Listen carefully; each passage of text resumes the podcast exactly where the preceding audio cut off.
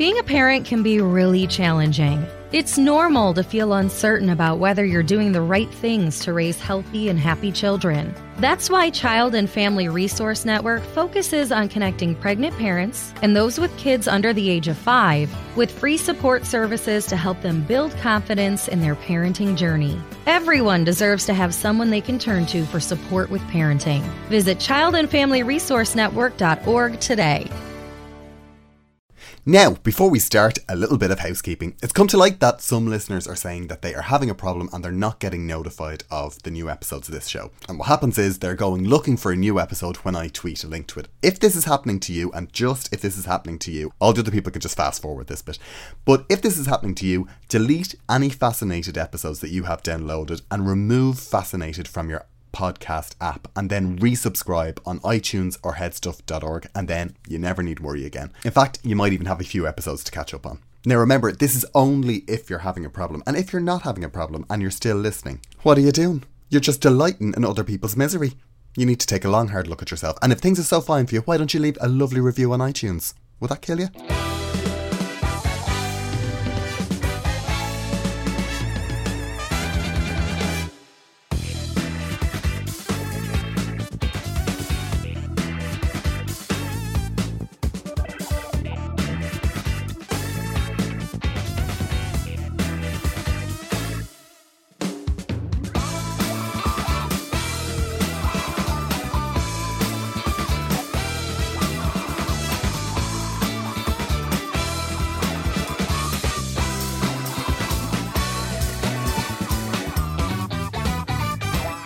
Hello, you are very welcome to another episode of Fascinated. Now, my guest this time, I'm really excited about this one, is Edele Lynch, who is, of course, the lead singer from Bewitched. Now, I set up this interview quite some time ago, but I didn't realise that Edele doesn't live in Dublin anymore. She's now living in Chester. So I thought, lovely, I can go to Chester.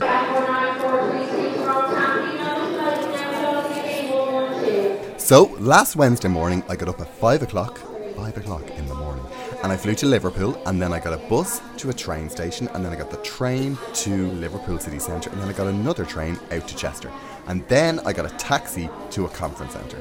But then when I met Edele, we realised that she was actually gigging in Dublin and Kildare the following Saturday and Sunday. But if you haven't seen the Dublin Airport long term car park at 5 o'clock in the morning, you haven't lived. Now, Edele became very famous very quickly when her and her sister Keavy and best friend Sinead O'Carroll formed a group. They were later joined by Lindsay Armaou and Bewitched was born. Some people say I look like my dad. What? Are you serious? They took off in 1998 with a bang. They became the youngest girl group ever to hit number one in the UK, which began this string of number one hits. They quickly cracked America with top 10 hits on the Billboard Top 100 and they toured out there relentlessly. Ladies and gentlemen, please welcome Bewitched from Ireland. They recorded songs for movies and even sang the theme tune to the animated series of Sabrina the Teenage Witch.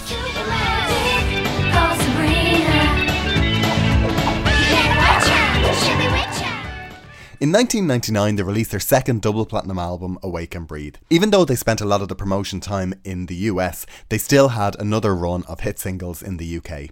But in 2002, when they were about to start promoting their third album, they were informed that it was all over. It literally just stopped for them. The third album was never even finished. This happened at a time when they were still flying high and selling a lot of records. In fact, it was front page news in Ireland. One newspaper had the headline, Beditched. While they hadn't repeated a string of number ones with this album, they were still selling a lot of records. Their last single, Jump Down, sold 44,000 copies in the UK. Four years after Bewitched were dropped, the music industry was a different place. Orson's song No Tomorrow reached number one, selling 17,694 copies in 2006. And in September of 2015, Justin Bieber had a number one in the UK with What Do You Mean selling just 30,000 copies. The band split soon after they were dropped, but Edele continued in music and joined the Xenomania writing team. She wrote songs for Girls Aloud and the Sugababes, and in 2006 released an electronica album with her sister Keavy under the name Barbarellas. In 2012, after 10 years apart, Edele and Bewitched reunited to take part in the big reunion. This TV show led to two arena tours that year. The following year, they released an EP of new material called Champagne and Guinness.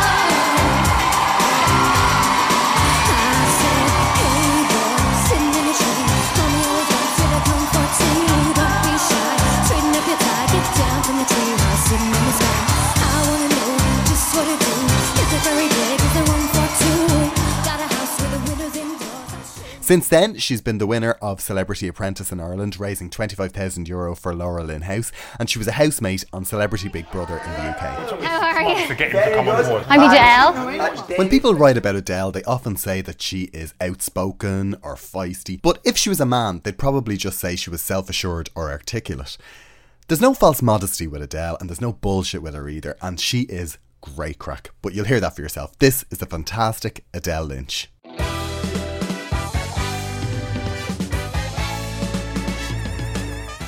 All right, we're here in the middle of Chester. Yes, we are. Chester in Snowing in the It's snowy Chester. yeah. snowing in the middle of spring in a board meeting room. Not With- that we're bored. Not that we're bored, but it's it's a bit creepy, isn't it? Coming in here, like it's like weird. board meeting with like uh, a whiteboard and a Yeah. projector. It feels like we should be a little bit more business-like than we're being. I know, yeah. Oh, we're just we are just sitting here giving out about people. Yeah, we should have met in like a five-star hotel or something. That's what we are. exactly. Yeah. Surely, is that not show business? It's where I come from. Exactly. Brought up in five-star hotels. Me. Of course you are. When did all that start? Like. Wait, who bewitched or Yeah, be- hotels? well, five star hotels first. I mean, that's because I mean, like Shane, he- Yeah. he, he was Boyzone, so it was kind. Yeah. It kind of became like the family were used to five star hotels. Surely, Yes, when all that started. Well, I, I guess just when we became pop stars, like the record companies spoil you rotten at that point. They probably don't anymore because it's changed. Money, there's not as Yeah. much money coming in. But at the time, like the money was just being thrown at us, and we were spoilt rotten left, right, and centre. Five star hotels, five star restaurants, five star everything, really. Oh, wow. Um, and little did we know it was all coming out of our pocket. You don't know that when you begin it all. That's awful, isn't it? You're the second person that said that to me because Yeah. uh, I interviewed Carnie Wilson from Wilson Phillips. Oh, yeah. And she was saying that the record company were always talking about lose weight, you have to lose weight, and Mm. they sent like psychologists with her and um, and dietitians and Personal they would trainers travel and her, and then she realized she was paying for every single one of them. yeah, Like, exactly. Because I mean, the, the contract is so thick, and you're so well. We were so young at the time. Yeah. I read through a lot of it, but you don't necessarily understand everything, and then you realize all the pennies are coming from your pocket. You're like, oh, when there's a hole in the pocket, and the pennies are just dropping along the ground as you're walking. Yeah, yeah. There's another star. There's another star. Ah! But you're like uh, when you started, that was around. It was ninety seven, wasn't it? You you- 98 Oh, 97 when we began the whole thing like when it kind of was when the fruits were being bared i suppose but 98 was when we had the hits in that And that's 18 years ago. Did you think that 18 year? Oh my god. Well, I have to say, you don't look like somebody that, that started their career 18 years ago. Thanks. You look fantastic. Thank you very much. Even I for like a snowy day in Chester. um, I'm, i look kind of wintry though you do Dress for autumnal colours. I think that's called, Yeah, isn't it? yeah So when you when you started, Mm. uh, how long was it before you before uh, the Sale of the big the, the, the first hit came out? Um, so well, we got ourselves together in Dublin. Uh, you probably remember a place called Digges Lane. yeah, yeah, Uh, yeah. it used to be a dance centre in there, and we all went there. So we kind of met each other through various friends, etc. At the time, and put this band together. Um, we used to rehearse in Digges Lane, and people would say to us all the time, "What are you rehearsing for?" And we would go, "Our dreams." You like just really naive. So I think that continued for about a year. Um, we were really like meticulous with what we did and how we did it, and very. I was quite strict with. Uh, excuse me, like you know, rehearsal time is this time. You know, you're an hour and a half late. Where are you? And they were like, "Oh, relax, will you? We don't have a manager." And I'm like, "Well, until we do, I'm your manager, and you're late, okay?" Just being really It's just laying down the law. laying down the law. Um, I was probably a little difficult, some might say. But, um, did that come from? Because I suppose Shane at that time was in Boyzone. So your, yourself and your sister Keavy, you kind Mm. Of got to see. Okay, if you work hard, yeah, this can funny. go really well for The you. thing is with Shane, I mean, he never, he was never into like dancing or singing or anything like that growing up, and he was in the choir at school very simply to get out of class. course. Um, and it was ourselves, it was all the girls that were into dancing. We were all dancing and doing whatnot growing up. So when he suddenly got in Boyzone, it was like, you what? It was very confusing. Nearly, it was just like he's in a boy band. I don't understand. Confusing or were you just furious? No, just confusing. I mean, I've always wanted to be a singer ever since I was tiny. Um, and then I kind of admitted it around about the age of 12 or 13. I was singing in the van. We were on, we used to go to Portugal in this HiAce van that dad had uh, converted into a camper. There's probably Oh, many of them back in the day, wasn't there? Um, and I was in the van one day singing, singing away to Eternal Flame, and my mom and my sister kind of just stopped dead and listened and went, you, You're actually a really good singer. You can really sing." And I was like, "Really?" So it was kind of that moment for me that I thought, "Well, maybe I'll actually say it out loud and take myself seriously." Um, so when Shane ended up in a boy band, it was like, "Oh, well, that's really crazy that he's ended up there." So when you see it being successful for him, then you realize that actually it is touchable. Because when you want to be something like a singer or Yeah, an yeah. actress or whatever, I mean, I remember saying it in school, and they would say, "Don't be so stupid now. Think of a real job." Yeah, what's the And, uh, backup plan? Yeah, which is kind of understandable for teachers to Yeah. say, but at the same time, we were lucky because my parents never said that. If we wanted to do something like that, they always said, "Well, right, right, so." Go and What are you gonna do about What are you it? going to do about it? You know, Wow. and they always allowed us to think and believe that way, which is lovely. Yeah. Um, and then you see Shane doing it, and then you realize it, it really is doable. But then, of course, like you know, the ignorant myself goes, "I'll do it myself. I don't need him," you know. so we did everything we could to stay away from Shane Lynch and Louis Walsh, like, and trying to find our own ways in, which is the oh, stupidest Oh, thing to do. Okay.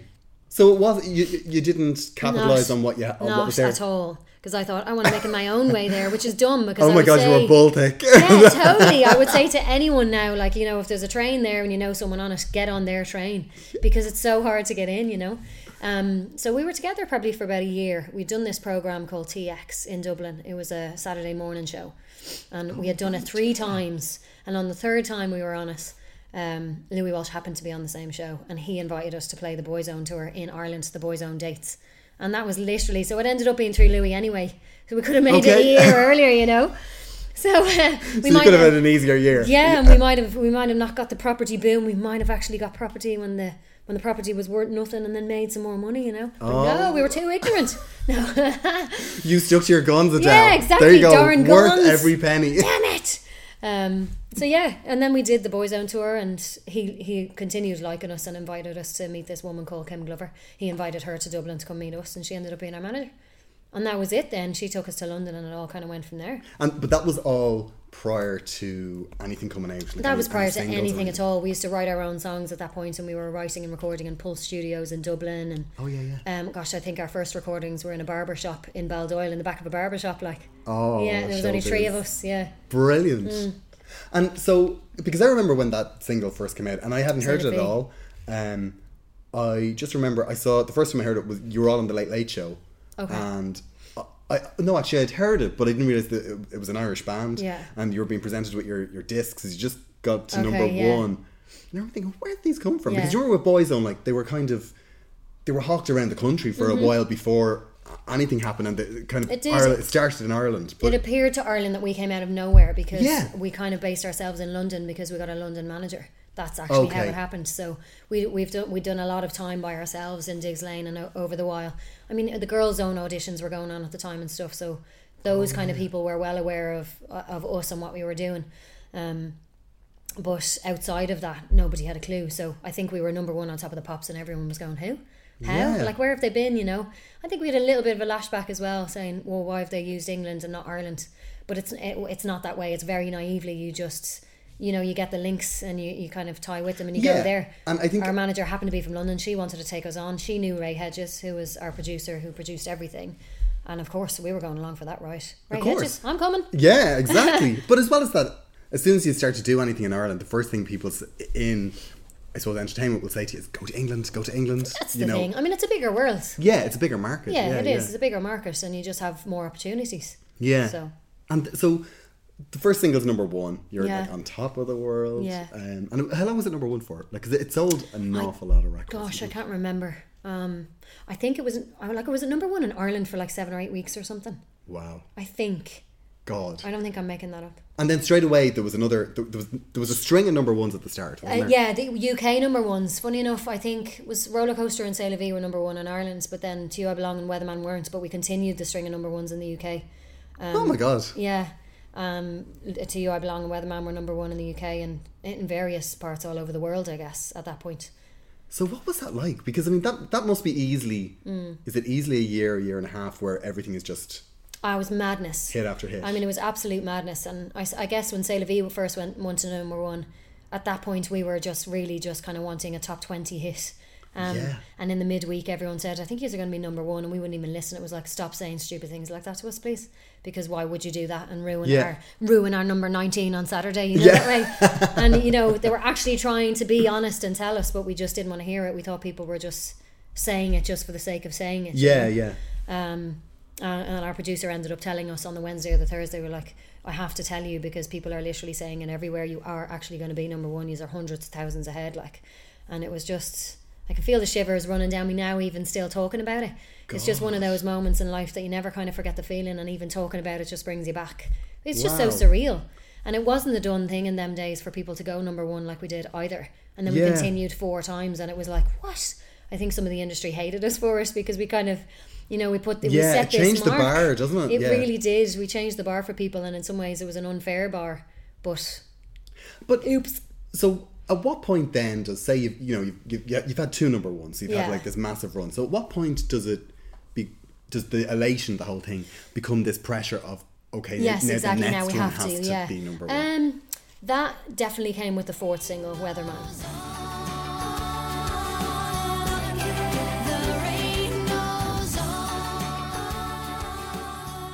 So Okay. I, I, I remember probably celebrating all of them up until then, and for whatever reason, Weatherman just felt like a real pressure. Um, we were on tour with NSYNC and Britney Spears in America at the time, and we got a phone call that Weatherman went number one. When we were on the stage, actually, I think our manager got the phone call, so NSYNC had heard that we were number one before we had. So they like decked out the dressing room with like Ah. champagne and balloons, and they'd written all over the blackboards or whiteboards in the conference room where we were. This must be taking back, dressing, is it? yeah. And they'd written all over the thing, and we came off the stage, and they were like, "Whoa!" Party poppers screaming like and shouting, "You're number one! You're number one!" And we were like, "Ah, brilliant!" And kind of sat down, and they were like, "What do you do? Like, he's our number one." And we were like, We're always well, thank God." But we were like, "No, thank God, we won't be slagged off tomorrow." Because you know yourself, the press. The minute Oh, yeah. you're not what you were, they all Yeah, yeah. suddenly jump on you and they pounce on you, and you're like wrestled to the ground. So we were like, "Phew, the press will leave us alone today." God. Which was kind of sad because we should have been celebrating, but it's not what we were doing at that point. And what age were you then? Uh, Weatherman, 18, 19 probably. That's an awful lot, isn't it, for Yeah, 18 yeah. God. And so you were out in America at that time, and Mm-hmm. you were touring with NSYNC and uh, Britney Spears. And the think Britney Spears. I mean, like? brilliant. I mean, we were living the life. Like we were living the life. It was incredible, and the crowds were incredible. They were huge. We toured up and down the country like three or four times with them at that point. I mean, we were in front of nineteen thousand people. I think most nights, and it was just incredible. wow. Uh, and then it's that it's that amount of people singing "C'est la vie" back to you and stuff at that point as well, where you're thinking, "My gosh, something's really going on here." Because we be cracked ridiculous. the states. yeah. um, which is really difficult to do. Not many people did it back then. Yeah. Um, and I, I'm not so sure whether we expected to do it necessarily, but we did a Disney concert with Five at the time. And the moment we did that, it all just kind of blew up from there, and the album was huge. you, you did loads of um, like songs for soundtracks and stuff like that. yeah, we Disney did. Yeah, we did a couple of Yeah. soundtracks on that. Yeah, Wow. yeah, And it's brilliant. how knackered were you? Oh, shattered. Because that that's the real Irish thing, I think. Oh, isn't it? oh, you yeah, must have yeah. been exhausted. And the thing is, I don't think we realised how tired we were. For about three years, we didn't get any time off at all, not even one day, I'd say. And about three years into it, we got, I remember a period of time, we got Three either, years? three years, a period of time there was where we got either 10 days or two weeks off. And Keavy went to the Maldives, and I think I went to Grenada maybe at the time. And I just remember coming back, and the two of us were like, oh, we've been tired for three years. Like I've forgotten to you've forgotten how Yeah. normal felt. I was like I actually couldn't understand how I was feeling, and what the feeling was just being awake. we actually didn't realize we were so knackered. was it was it three years of elation, or or, or were you or were you just going, oh, this bloody job? No, it was brilliant. Really? Every bit of it was absolutely brilliant. Um, they they definitely pushed us, and I think the moment we realised we were being pushed too far was probably when it all started to go downhill. Because then we Okay. started to try and look at it realistically. Like we, we would lunch wouldn't even be in the schedule most days. Like we would be doing, I'd be doing an interview with you, and this would be my lunch. Um, oh God. Yeah, and that was most days, and then maybe you get you'd be uh, you know get get a half an hour for dinner or something. So we, we we were literally pushed to the limit, and I think we probably noticed that when we went in um, to America on tour. It was our American tour manager that kind of, you know, made us opened our eyes to it. And in some ways, it was our downfall that opened our eyes to it, but um, it was how we became people again. I think as well. Yeah, because there has to be there has to be an after it. Like there has to be something left for when this all kind Yeah. of And then there, you know, there's a slight bit of kind of resentment and anger that goes with goes with that kind of awakening as well. You sort of Yeah. look around and you go, "Hang on a second, like I'm surrounded by all these people that I thought were my friends and were looking after me, but in actual fact, nobody is." That's down to me. And when you're so young, you don't know what looking after yourself is really. No, I mean, I know you were 17 or 18, but you're out of school and you kind of just don't realize how responsible for yourself you have to be, I guess. Yeah. Um, so, yeah, so it, it's a bit of a weird moment, really, when you start kind of pissing people off by. Am I allowed to say pissing people off? Of course you are. you say whatever the hell you like, those bastards. When you start kind of pissing people off because you're saying no to things. Like, I remember putting Yeah. my foot down and twice didn't get on an airplane. I was like, no, I haven't had my dinner. And they were like, oh, but you're going to miss this flight. We need to be in New York for such and such a TV show. I was like, I don't care. I asked you to put my dinner on the schedule and you didn't bother, so I'm not getting on the plane. Um, Okay. And you know, you know, you know, you're annoying these people because they're first class flights to wherever, and they need to change them now and pay for them again.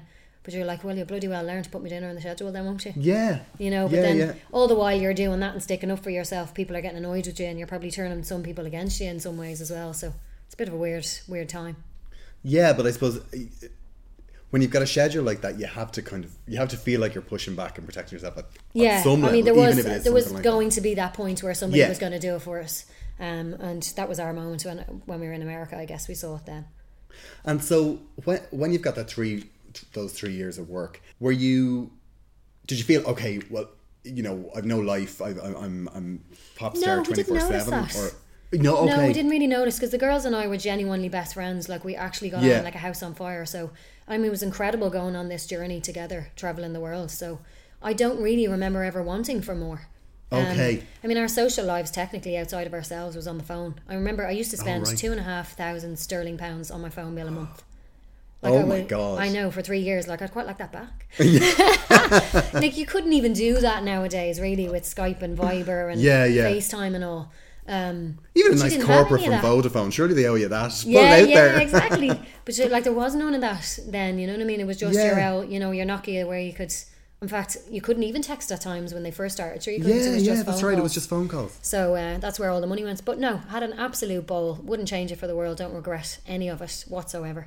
Um, the biggest moment, I guess, outside of Bewitched, it was Keavy and I then separating because we we've been twins, so we were in the same class growing up. We had the same jobs. We did everything together until the end Yeah. of Bewitched.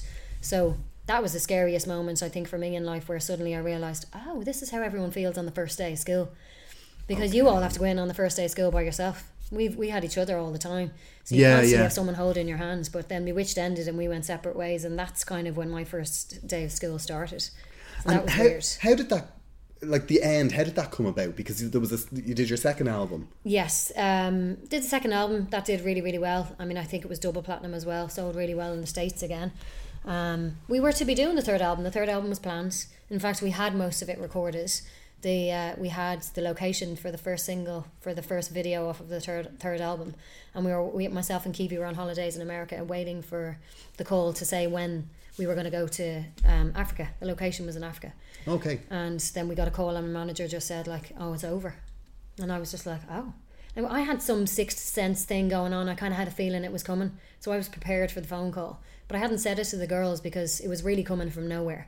There was no reason for me to feel yeah. that way or or Because you, sold that, that that album sold really well, and was the album hits so there, well, and you know we were recording the th- third album. We were literally waiting for a location video, but there was just something telling me that something wasn't right. But it- that was kind of a weird time as well, wasn't it? Because a, a lot of people that were doing really well just suddenly all started yeah. to disappear. Do you know like- what happened? The record companies were so big, but then they started to lose money and they all started to basically just kind of downsize and join together. And with that, you have to get rid of people that you're spending money on, I guess. And what happened to us was that the record company changed hands and we suddenly weren't anyone's baby anymore. And they loved their babies. Um, and so suddenly we were no one's baby and we were already up there. People knew what they were doing. So nobody could get their teeth into any anything kind of new because we were already done. So they chose to let us go instead. And when so when they bailed, Mm. did you did the four of you think, okay, let's Yeah, we did. Yeah, we go, tried go on, we for deal? six months. I think we tried to get another deal. There was a record company at the time called Telstar who had offered us a deal, but it was very difficult to get away from Sony. Um, whatever way Sony were trying to let us go, Telstar found it very difficult to to work with that. So that ended up kind of falling by the wayside in the end as well. And then it's just So the, on so, too long. so the company that were letting you go, yeah. you couldn't sign a new deal because of the way they were letting Yeah, you. Oh, yeah. It was just they were just making it really difficult to sign a new deal at that point. So um, that ended up falling by the wayside as well, and it wasn't an option a year later. So that was it then. And then Oh. it was like, well, I think you just choose what to do. So we just went fine. Maybe this is the end. And when you finished, you've worked so hard for Yeah. Mm-hmm. you know X amount of years, so millions of records. Do you kind of go, "That's me sorted. I'm gonna buy a house." The funny thing is, right? I think it, it looks like we made more money than we did. So we definitely had enough money to buy a house, which is what we did. So we all bought houses and property. But um, I invested in property, and then sure, of course, the property crash Of went course, in yeah, yeah, Ireland. yeah. Oh. So my, my money went with that property crash in Ireland. So Oh shit. yeah, exactly. So uh, you know, from the outside in, you look like you're sorted, like, but in the, in the reality of it all, you invest in the wrong thing, and you're screwed just as much as everyone else. So But then at the at the same time, you're 22 and you're 21. Like, that's it. How old were we at that point? I think when we were dropped, we were how old were we? 19, 20, about twenty three. Yeah, about twenty three or something. It was at that point, and you know we were doing grants. Um, it's upsetting to be dropped. You know, Yeah. we were dropped when we were in the states, so we had a couple of weeks where we drank too much and got our first tattoo. Keavy and I, you're like, yeah, screw you, record company, I'm getting a tattoo. Ooh, you rebel, you know. and then you come home and you kind of think, right, what am I going to do? And uh, I threw myself into writing. I started writing with a company called Xenomania, who were writing for Sugababes, Girls Aloud, and Texas, and people like that at the time. So threw myself into work and then Oh, writing cool. for myself as well. So uh, so I didn't really slump down that far. I didn't Yeah. allow myself to because I threw myself into work, which I really enjoyed. but you do seem quite driven. Like, I mean, you, you have that kind Yeah. of um, uh, kind of a hummingbird thing that you just kind of go, yeah, okay. I, I, I can, yeah, I am kind of like that. And if I get my mindset on something, I, I literally just keep driving until I actually make that point.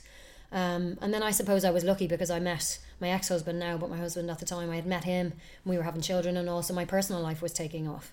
Okay. So right. I was kind of lucky, really. I was saved by that as well. and kind of late as well because you'd had those four years of just being, That's it. you know, Yeah, exactly. So, um, yeah, so I, I guess I was lucky. I had a few things to pick me up at the time. Keavy wasn't so lucky because Keavy w- went really down, really slumped, and we was really depressed for a number of years. Yeah, Mm. yeah. With you, you and the other girls, did you all just go? Oh, I've had enough. I've seen these girls for four years. I can't. Did you all just Not part, at all. Or Um, no, we were still really good friends for years after that. Um, well, I've never really spoken. Sinead and I were the best friends for 10 years, and something happened around the two of us getting married. Something went pear shaped with our relationship, and I'm not really entirely sure what it was, but we ended up falling out around at that point.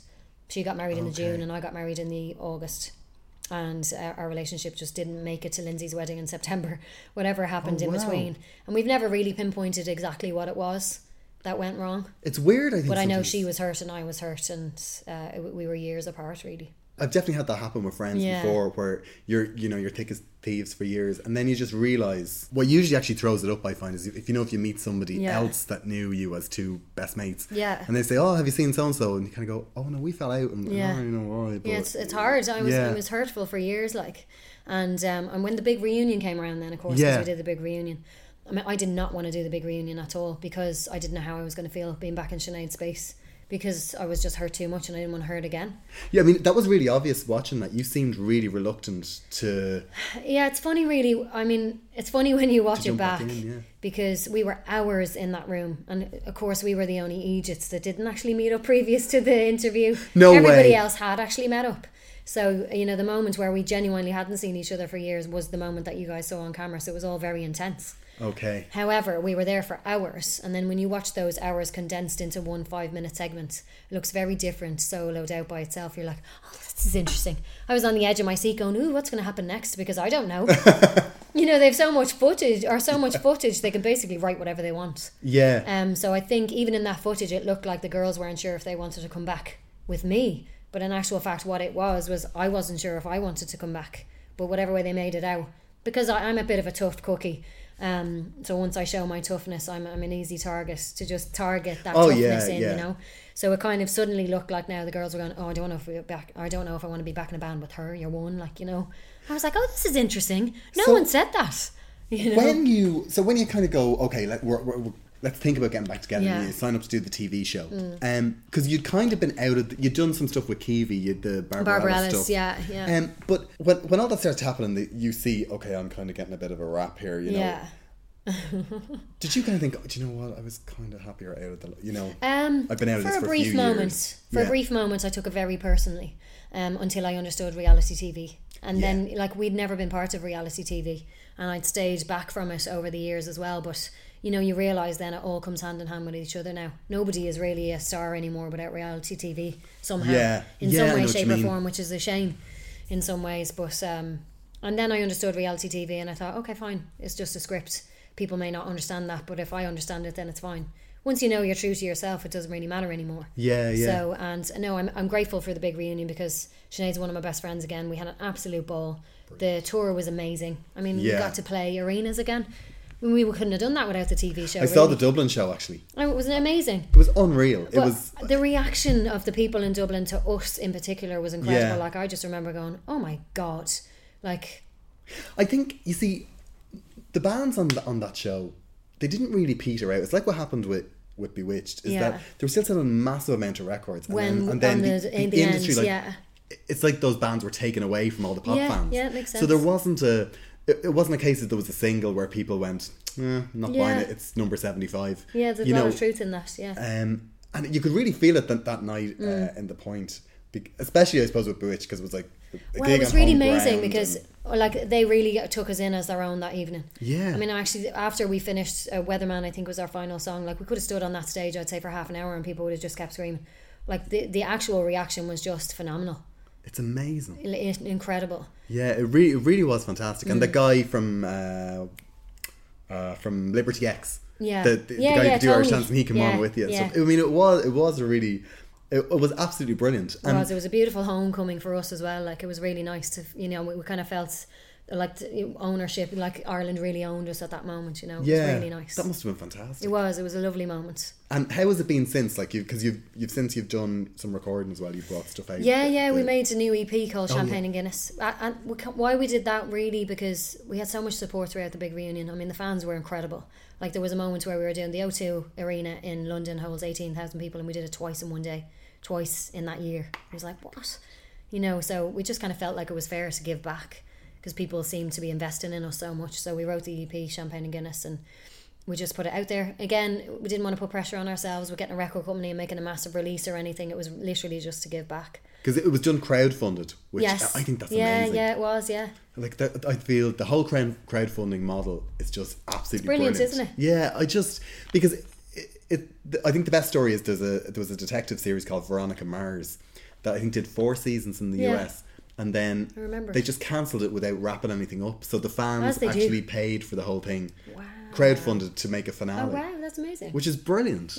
And do you think that like will you continue to do? Do you think will you do that again, or will you do Um, more gigs? We've chosen not to make any more music music this year, but the collection CD came out, which is everything we've ever done, pretty much. Okay. All kind of rolled in a in a disc of in a disc with two. I think there's thirty songs on there or something. Not everything we ever did, but like you know the hits, Yeah, and then some of the new stuff and some of the B sides that people wanted and that. Um, but we've chosen not to make any more new music this year. But I'd never say never. Yeah. If I've learned anything in the last four years of my life, it's never say never.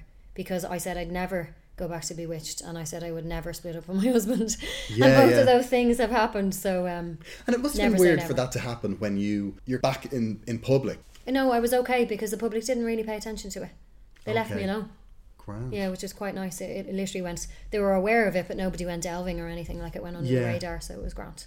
And how about things like you know, uh, it's so it's so different now. You know, with Twitter and all that. Like, Yeah. you're- It's like like you're saying, everything's reality. Like people Mm-hmm. aren't going to buy a song from you unless they actually they, they have to do more than like the song. They have to like the person and they have Yeah, to know about the person. yeah. How's that? I mean, because It's even so different. yeah. Do you, I mean- is it intrusive?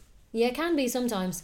I think what I find with with social media, the biggest thing for me is um, I kind of feel bad about how much influence you have on how individuals feel nowadays because of social media. Okay. I don't know if you've get this or you've noticed, but you know, sometimes people tweet you and go, "Have you forgotten about me?" or "Why are you not answering me?" and they get really upset that you haven't favored a tweet, or and I'm like. My goodness, like I, I feel really bad that I'm responsible for how you feel as a person, whether I give you a love heart on Twitter or not. That doesn't happen to me. I, they don't give a shit. Doesn't it? they don't give a shit. at that kind of hurts that hurts my feelings Yeah. in some ways because I don't want that responsibility. Um, it's kind of the new signed photograph, isn't it, or the new autograph? Oh God, It's it's, like so much bigger than that though. Re- yeah, so much bigger than that. Like the, the you know the autograph was really difficult to get for people. Like they had to find you and they had to be there at the right moment at the right time with the right pen and the right photo and hope they catch you on the way by that you're not running late or whatever. You know, Yeah. so much harder to get. Where, I mean, they know I suppose with you know Twitter, Instagram, and all of it. you can be sitting in your front room and reading that so they know you've got a bit more time with it in your hands. Okay, yeah. You know what I mean? And at the Yeah. same time, yeah, at the same time, like I, I mean, I love all of that, and throughout, I suppose the difficulties with my separation with my husband and everything, like people on Twitter they don't even understand the, the support that they were for me, and it was it was incredible amount of support, even though they didn't know what was going on. Yeah. But just having their love and support and being able to tweet anything to the world and get a reaction back, and you just not feel so lonely. Yeah, I yeah. mean, that was massive. and that's that that's the thing with social media is Yeah. it, it just makes people that are lonely feel It's more included. lonely. Well, I think it makes them feel more lonely sometimes. Oh yeah, when they well, I suppose when they get something back, if you, you feel like okay, they've been exactly. touched, if but you, get something back, then fine. But like you know, what about that moment where you feel like you really need someone and you're tweeting it or whatever, and then nobody answers you back, Oh, God, and now you feel even more alone. That just feels really horrible to me. Um, yeah, So in because of that, I kind of tend to stay off it. Now I tend to kind of say it and not react as much as I used to because I don't want to be responsible for how they feel. So if I don't react to them, now I don't now I don't have any responsibility to it. Does that make Oh, sense? I know what you mean. Yeah, yeah. So, but so I actually like engaging with them, but I, it just makes me sad that I'm responsible for how they might feel. That makes me feel sad. yeah, sad. that's actually a really fair point. So I don't mind giving them a positive moment if that's what they want to take it as. But if it's going to throughout the day make them feel a certain way, if I don't, oh, like while they're react, waiting. Yeah, yeah, I can just- understand that. Oh, yeah, it it just makes me feel sad. God. And if the witch hadn't come along, what do you think would have happened? What would you have done? Where would you? I actually, in all honesty, um, I wanted to be a stripper, and that's the truth. I know I wanted to be one of those American strippers, you know, Like from- burlesque? no, you know, like the striptease, and they used to put on their strip shows. Not necessarily. I didn't really like the idea of like doing a lap dance or anything for anyone. But you know, those striptease shows where they used to put on these shows, and there'd be a little, you know, there'd be a runway in the middle of this club, and and away they would go and do this big show. That's what I wanted to do. My boobs would never have been big enough. And so, did, your, did your parents say like, "Well, okay, what are you going to do I probably, it?" I don't think I ever admitted it out loud. I don't think I ever actually said that to them. I didn't need to in the end, I guess, because I got bewitched. so if I wasn't going to be a singer, that's what I wanted to be. a stripper. Yeah, but I would have had to have had a boob job because my boobs are tiny. so I did not expect that. I didn't expect that. Mm. no, I know people never do. Wow, Yeah, that's amazing. And so, okay, so there could be more gigs. There could be. Like yeah. We, done- I mean, we do more gigs. We're always gigging. yeah. We're constantly gigging. That must be great reunion. crack. I mean. Mm-hmm. the idea of without the pressure and to go, you know, 18 years ago, uh, they're still it's incredible. It actually feels much better because there is literally no pressure. All we're doing now is going and entertaining people, and we know we do that well. So you're going Yeah. just to have an absolute blast, make people feel good, make ourselves feel good, catch up with your friends for a couple of days, and and go home. And what about the kids? Like, because you, you, have three young kids, so what? do. That must be like, because there must have been a point where you had to go. Actually, you know, like you're watching Frozen and Let It Go. Mammy's got a fine pair of pipes on her. She actually Yeah, does yeah. singing. Like, Um, did you have to tell him, or did you? No, I think it's. I suppose it's since young young enough. It's always been in the house to a degree, so they've always understood it. Okay. Um, I, why? I don't know, or where it comes from. I'm not really sure, but like B*Witched is so alive nowadays, even though we're not Yeah. actively working as much as we used to. The songs just live on. Yeah, but it, it is one of those things because yeah. I mean, as soon as you, as soon as you hear it, you know, la vie in particular. yeah, just a chord of it, you kind of go, "Oh, fight like me, that." You Uh-huh. Know, it's just straight It away. only has to go, uh oh. Yeah, everyone yeah. goes, oh, that's that song, or ding, a ling, ding, ding, ding, you know. Um, so it, we're somehow always alive. So the kids have always understood what's been going on, and they love it. They they love the stage part of it. So they Yeah. love watching me perform, but they couldn't care less about the tally part. okay. Couldn't care less about the TV or the fact that I'm you know famous on some days of the week, which which I love. That's, Yeah. that's a good thing to me. Yeah, that is that is that's actually quite healthy. Yeah, I think it's a really good thing, and, and I hope they continue not to care about it as well. And what about things like you know you did The Apprentice, you did Celebrity Mm. Brother, and you did um, the uh, oh there was something else. Was there something else? You confused me now. Was there? Probably the Oh, big wait. reunion. Is that what you're Oh, big reunion! Yeah, Yeah, yeah, yeah, yeah. yeah. Like going into the Big Brother house. Oh yeah, that was that mental. must be that was a the mental weirdest Um, feeling walking through those doors. yeah, I mean, it's such a weird concept. The whole thing, isn't it? Just giving up your life for a month and being stuck indoors with you're not really sure who, and knowing Yeah. that they're going to probably put people in there specifically to push your buttons, etc. Yeah, and even things like, you know, you're going into the bathroom. It's like, Yeah. Edele's been in the bathroom ten minutes. Yeah, I know. Yeah, what must she be doing in the Yeah. toilet? Piss off, you know. like, How long did you have to think about that before? Um, I thought, you know what, it, it's really funny because Big Brother came up as an option for me for a couple of years in a row, and Oh, I was right. against the idea of it. And then somehow, the year that I did it, I called my agent and I said, I feel like it's right this year if it comes up. Yeah. It feels like the right time for me to do it. I don't really know why. Again, it was one of them sixth sense things, just telling me that it just made sense. And then the call came in, and it came up. So I didn't have to think about it at that point because I'd already known that if it came in, I ha- had a feeling that I would do Big Brother someday. Okay. I don't know why, but again, it was just something telling me that it was going to happen. So I was preparing myself for years for that moment to come until it was right. Um, so it just felt right that year. Um, the hardest thing is just making the choice to walk away from your kids for a month. Yeah. Really difficult. Um, but you know, at that point, I was a single mom, and I'm going. Well, I've got bills to pay. Um, Yeah, it's the other side. and, and it, that's it really, and that, Yeah. and that is ultimately why you go in there because you have bills to pay. Yeah. Why is anybody else going in there? Let's And you can take a month away, but you can have the rest of the year with them. That's the thing, You know, and you like, know it's a really difficult month for everybody. Yeah. Um, and they offer you it's a it's a good amount of money. It's not a week's wages by any means. So you come out and you have loads of time for them on the other side. Yeah. Um, so and that's why I made the choice financially just to pay my bills for the Yeah. kids, and that's it really. And what do you think you'll do next? I have no idea. We've done uh, well. Actually, I've started acting now, which Oh, is a new thing for me. Never thought about it in my life at all. But in the last year, I've been asked to audition for a couple of things acting wise, um, and I really enjoyed the auditions. Really enjoyed learning the scripts and actually doing them. So I decided to go to acting school. So I go to acting school on Sundays. Oh wow. Yeah, which I absolutely love. I, d- I filmed my first piece on Monday, just gone actually. Oh, wow. Just a small cameo in a small comedy series that I can't even mention yet, but very small. But Oh, absolutely cool. loved it. Yeah. Um, really nice to get the opportunity, and I want more of it. I'm kind of hungry for it now. oh wow. I want a new career.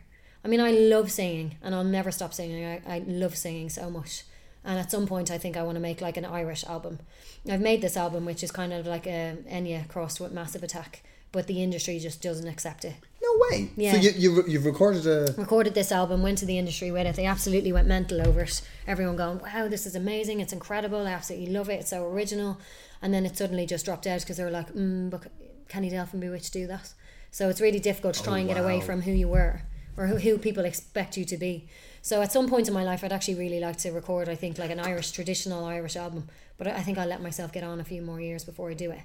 So could you do could you do like a. J.K. Rowling of like send the album around with a different name? Um, I tried that as well, but uh, they eventually figured out who it was, and then the phone call stopped coming.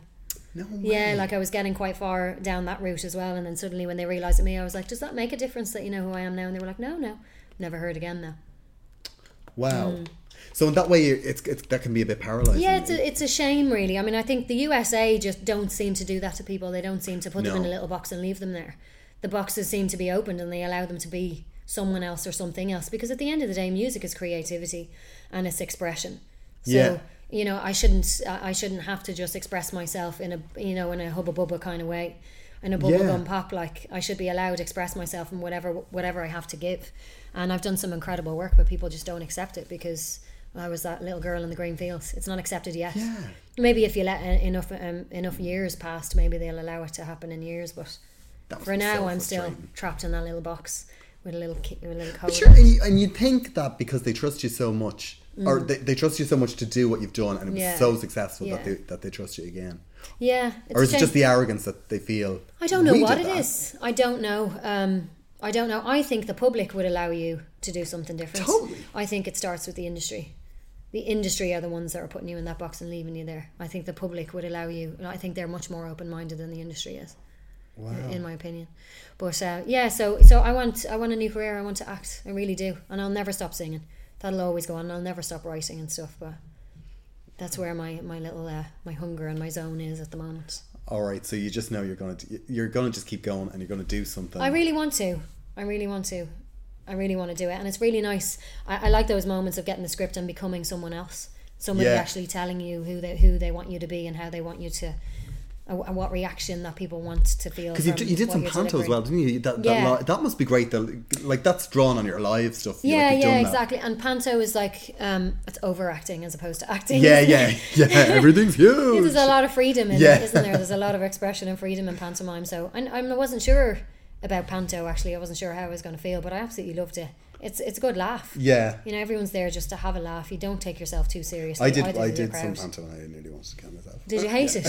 Um, I know I loved it, but I, my mom always says, "Why would you not go back? You were great when you played buttons." I think I would actually. If I Mm, When did you play buttons and where? Oh, I did it in Tallaght Okay. years ago. Yeah. Um, I did. Uh, I did. I think nine years of panto Wow. Before Yeah, I that and is then, a lot. But, but then you see once So you no wonder you don't want to go back.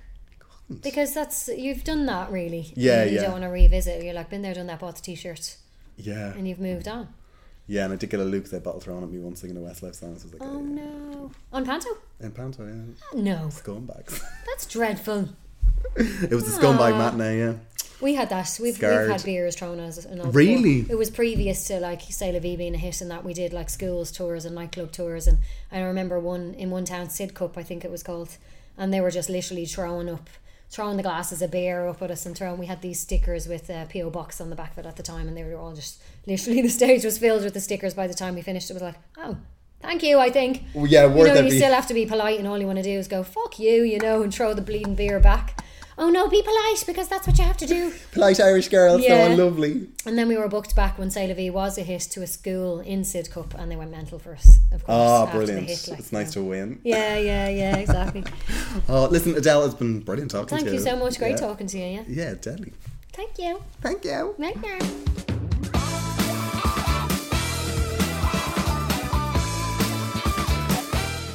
Fantastic Edele Lynch there, and we continued chatting for ages after that interview. In fact, instead of getting a taxi, Edele dropped me back to the train station, and I even got to learn what a particle filter is. There you go, that's one for the petrol heads. If you like, you can follow Edele on Twitter. She is at Edele Lynch, that's E D E L E Lynch, and B*Witched our B*Witched reunion. That's B W I T C H E D reunion. There's no E in B*Witched. Well, there is, no first E. Remember where the star was? Yeah, there's a nothing there now. You can follow me at Gearóid Farrelly or contact the show by emailing fascinated at headstuff.org. You can make sure you don't miss out on new episodes by subscribing on iTunes or headstuff.org. And if you like this one, why not check out my chat with another big reunion graduate, Mariama Goodman from the Honeyz, who told me all about chucking in her pop star life to retrain as a midwife. That's all the way back in episode one, and it's called The Day Job. Episode one, my god, how many years ago was that? And still, what are we on? Episode 17 or something. Anyway, that's it from me. There'll be a new episode soon. Thanks for listening.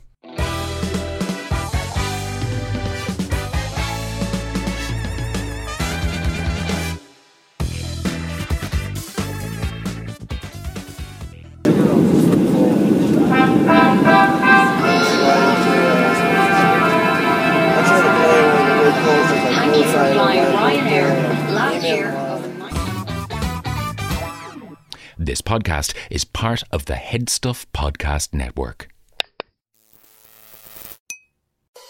Being a parent can be really challenging. It's normal to feel uncertain about whether you're doing the right things to raise healthy and happy children. That's why Child and Family Resource Network focuses on connecting pregnant parents and those with kids under the age of five with free support services to help them build confidence in their parenting journey. Everyone deserves to have someone they can turn to for support with parenting. Visit childandfamilyresourcenetwork.org today.